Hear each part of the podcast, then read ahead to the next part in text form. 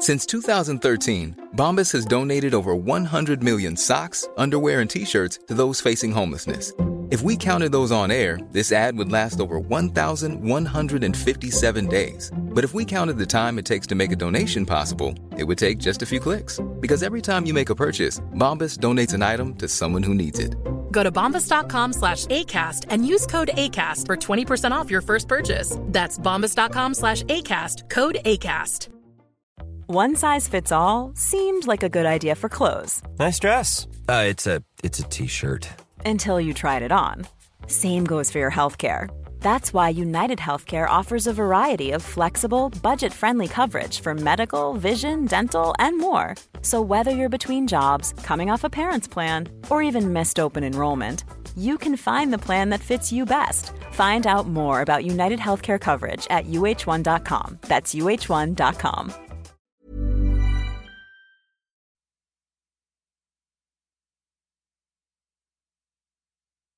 Today's episode is sponsored by my LYT Daily online yoga classes.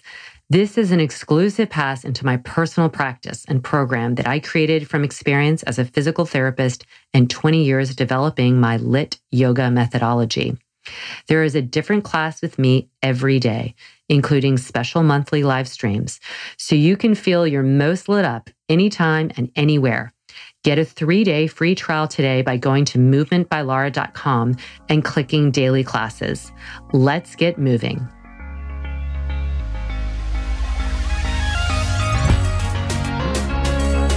Good movement, and welcome to Redefining Yoga, a Movement by Lara podcast, which is designed to investigate all aspects of the modern evolution of yoga from my background as a physical therapist and lover of movement.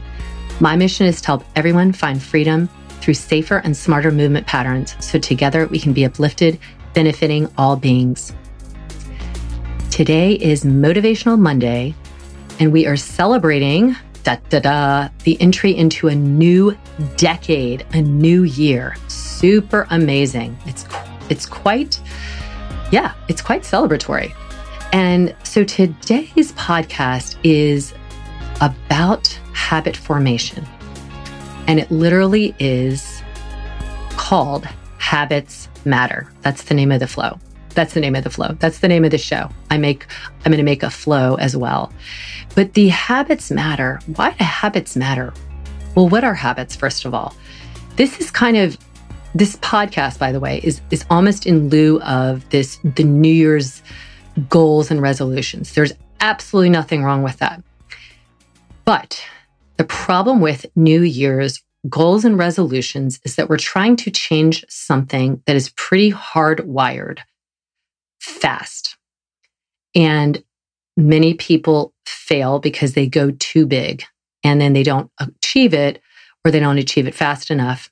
And then, you know, then the, then the New Year's goals go out the window, the New Year's resolutions, and people will fall back into old patterns of behavior.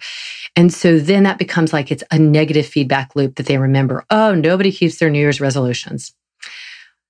So this is in lieu of that that habits matter. That's what I want you to think about. Not New Year's resolutions, but how about new decade better habits? Okay, that's what we really want to go into. Habits matter because they are they really are telling us a lot about who we are. And therefore also, therefore and also who we can be. They are going to help us become the type of person we want to be. Whereas a New Year's resolution is just going to give us a goal and an outcome. Habits are really going to help us change from the inside out in small ways that add up to create massive and significant shifts in who we are and how we behave. So, my call for all of us is to figure out a habit that we want to create that will ultimately override a suboptimal habit that we want to get rid of. Right. So we will become our habits, but we have to first establish, um, you know, that better version because then our the brain will pick the that better version if we've practiced it a lot of times. So, habits, as we know, are, um, or you probably understand, is habits are something that you do enough times that they become automatic, right? That we don't think about them anymore, right? They're just done uh, enough times that we don't think about it and it just happens. So we might have, let's give an example. You might have have a habit. I know a lot of people because I've talked to many people over the years who have come to me for counseling, um, nutritional counseling, movement coaching, things like that. And they want to lose weight or get in better shape. And I never really talk about like, here are the things you don't want to do. Here are the things you need to do. I just ask a lot of questions. And what I, what I get in those questions is the habits. Someone might not even realize it, but they're telling me a lot about their habits. So what I immediately kind of try and help them with is forming better habits to override those ones. So a big one that I've had for a lot of people over the years is late night eating, snacking. And I'm sure a lot of you can relate to this. You know, it's like you go all day, you do your workout, you come home, you have dinner, everything's been, you've been so disciplined all day. And then all of a sudden, like eight o'clock, 9 p.m., you find yourself in the pantry snacking on chips, um, eating ice cream, blah, blah, blah, blah. And this is, and, and it's done day in and day out. And it's like, well, why or why does that happen? Like, why is somebody so self-sabotaging that you know you have this goal of being just even if it's not losing weight it's just not a good habit to snack or eat um, later on at night. And some of you might be like eight or nine at night? I don't go to bed at midnight. But you know for a lot of people that's getting into the later hours of the night. So with those people what i will often I'll, I'll ask them about their eating habits their movement habits what their work schedule is what their sleep schedule is you know how how they are in their um, relationships you know, their social life. Kind of, I get the whole picture because it's, again, it's like we can make a goal like you're going to learn how to do a handstand in three weeks, or you're going to be able to practice yoga five days in a row. Those are fine, but it's to have long lasting effect. We need to tap into the habits because those, and those are, those are not as fulfilling right away. They're like the unseen stuff. People have written about this. It's like a compound interest. You do little tiny, tiny deposits, and then all of a sudden there's a huge return on your investment. But you have to shift your the feedback loop that that it's like you need instant gratification.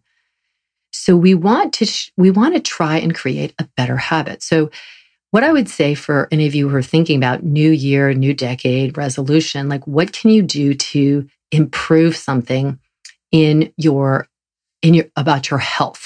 Because that's where I'm going to be. Because if you improve your health, it has been shown over and over again that if you improve your health, you are going to improve many other aspects of your life. Obviously, your energy, your the your relationships, uh, people that take care of themselves, that are healthier, that make better choices with that. There's just like the fallout, the good fallout from that. It, it, it, it benefits everyone. So, what I want you to do is pick some habit that you're pretty sure is not working for you or just kind of observe in your life. Think about your daily life. Like, what do I need to do? Feels like I'm really slouchy by 4 p.m. I always thought I would exercise more. So it could be an eating thing, it could be a movement thing. And maybe there's a lot of them. So it's just to know that there's some that you want to you want to fade out those habits and get some better ones in. And start thinking about who you want to be at your best. Like, not just like, I want to run a marathon, but how about like, I want to be a runner? Not just like, I want to learn how to do a handstand. I want to be like on my hands in yoga anytime I want. You know, it's like, have this like broader perception of, of that habit. And then go backwards and think like if okay say you wanted to be a runner you're not just like i want to run more. I want to be a runner. And then start really basic. What is a habit that you can create every single day that will lead up to this personality shift essentially? The habits create the identity change. And do that. So for instance using the runner as an example but you haven't been running that much start small And um, Charles Duhigg talks about this in his habit book. And it's literally like put shoes by your bed or by your closet for a week and just look at them. And then put them on. Like week two, you would put them on, lace them up. And then maybe week three, you would walk, you know, just around the block. This is assuming you're starting from a pretty base level, right? But it's a very slow and methodical shift in your habit that you are starting to identify as being a runner. Oh, I have running shoes. I'm going to put on my running. I'm going to look at those running shoes. Then I'm going to put them on. Then I'm going to start walking. Then they're starting to become me. Then I'm going to start running a little bit. I'll run a little bit. I'll walk a little bit. But you are every participation you have, interaction you have with those running shoes is positive and is creating a feedback loop for that positivity. And in doing that, you are changing yourself from the inside out because you're creating patience, perseverance, tenacity, vision, clarity. You're getting rid of this mentality that a lot of us have of this get it, get it more, get more, get, get it fast and get it big. It's like we, we just have to have like huge, ah, huge savings. It's a 75% off, blah, blah. You know, like we, we respond to these dramatic, dramatic deals. And we think we can just do that in our lives. And it doesn't work that way. But that's great. I mean, perseverance is something that a lot of us need more of, quite frankly. So, anyway, the point of this podcast is to to challenge you to pick a habit that you want to create that is going to help you in your identity shift, right? That it's going to help you um, become the better you, and that's going to create positive change and in a in a in a very like again tiny tiny tiny steps it's like depositing all these little dimes pennies quarters something that seems so minimal but at one point boom it's going to really pay back. And that payback is in, in, in the habit is becomes the behavior that you want repeated. And that, that then when you behave that way, you're going to feel better. And then that's going to become your identity, the, the, your belief about yourself.